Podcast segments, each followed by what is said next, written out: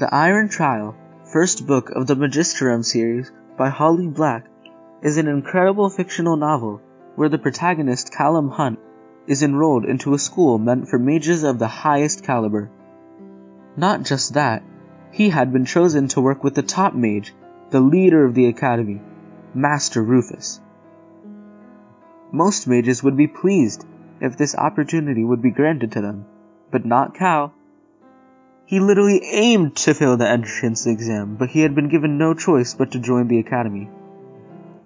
The series is five books long and covers Cal's growth from a 12 year old to a 17 year old.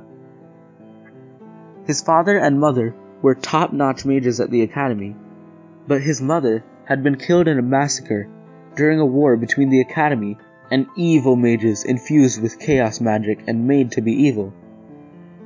His father had been scared ever since and did not want Cal to go to the academy, though he had no choice but to allow Cal to participate in the entrance exam. Cal discovers that his father believes that the academy is evil and that Cal's magic which should be binded away, though Cal doesn't feel the same way anymore. He was falling in love with the elements air, water, earth, and fire. If you liked Avatar The Last Airbender, I really think you're gonna like this book too. It's also similar to Harry Potter. There was also chaos, of course, though it was used by Makars, or those who have a risk of becoming evil.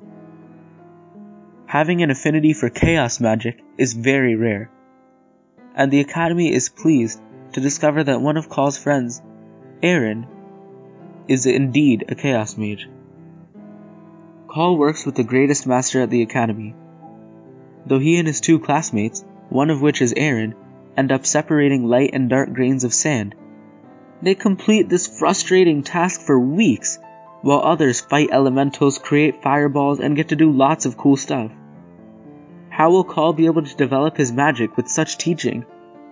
How will the Chaos Mages be defeated? Why does Cal's father want his magic to be binded? Read to find out, and discover this imaginative world full of wonder and creativity. For me, this is one of my favorite books, and in fact a book that I've read more than once. I recently reread it, and it is part of a great series about the battle between this academy and the evil Chaos Mages. The creativity that this book brings, with its descriptive characteristics, makes for an imagination breeding ground. This is one of the books where I was able to picture the setting and the characters, and then place myself into the plot as a character. Those are the books that I truly love. The ones filled with the most emotion, and the ones which truly envelop a reader into a book. I once read somewhere that people who read books live a thousand lifetimes in just one life, and people who don't read live just once and I can relate to this.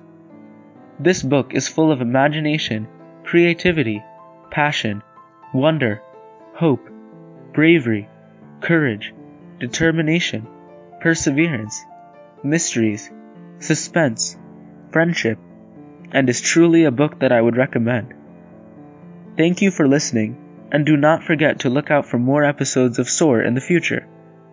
You can also always leave feedback and recommendations for upcoming episodes or simply anything in general. Thanks.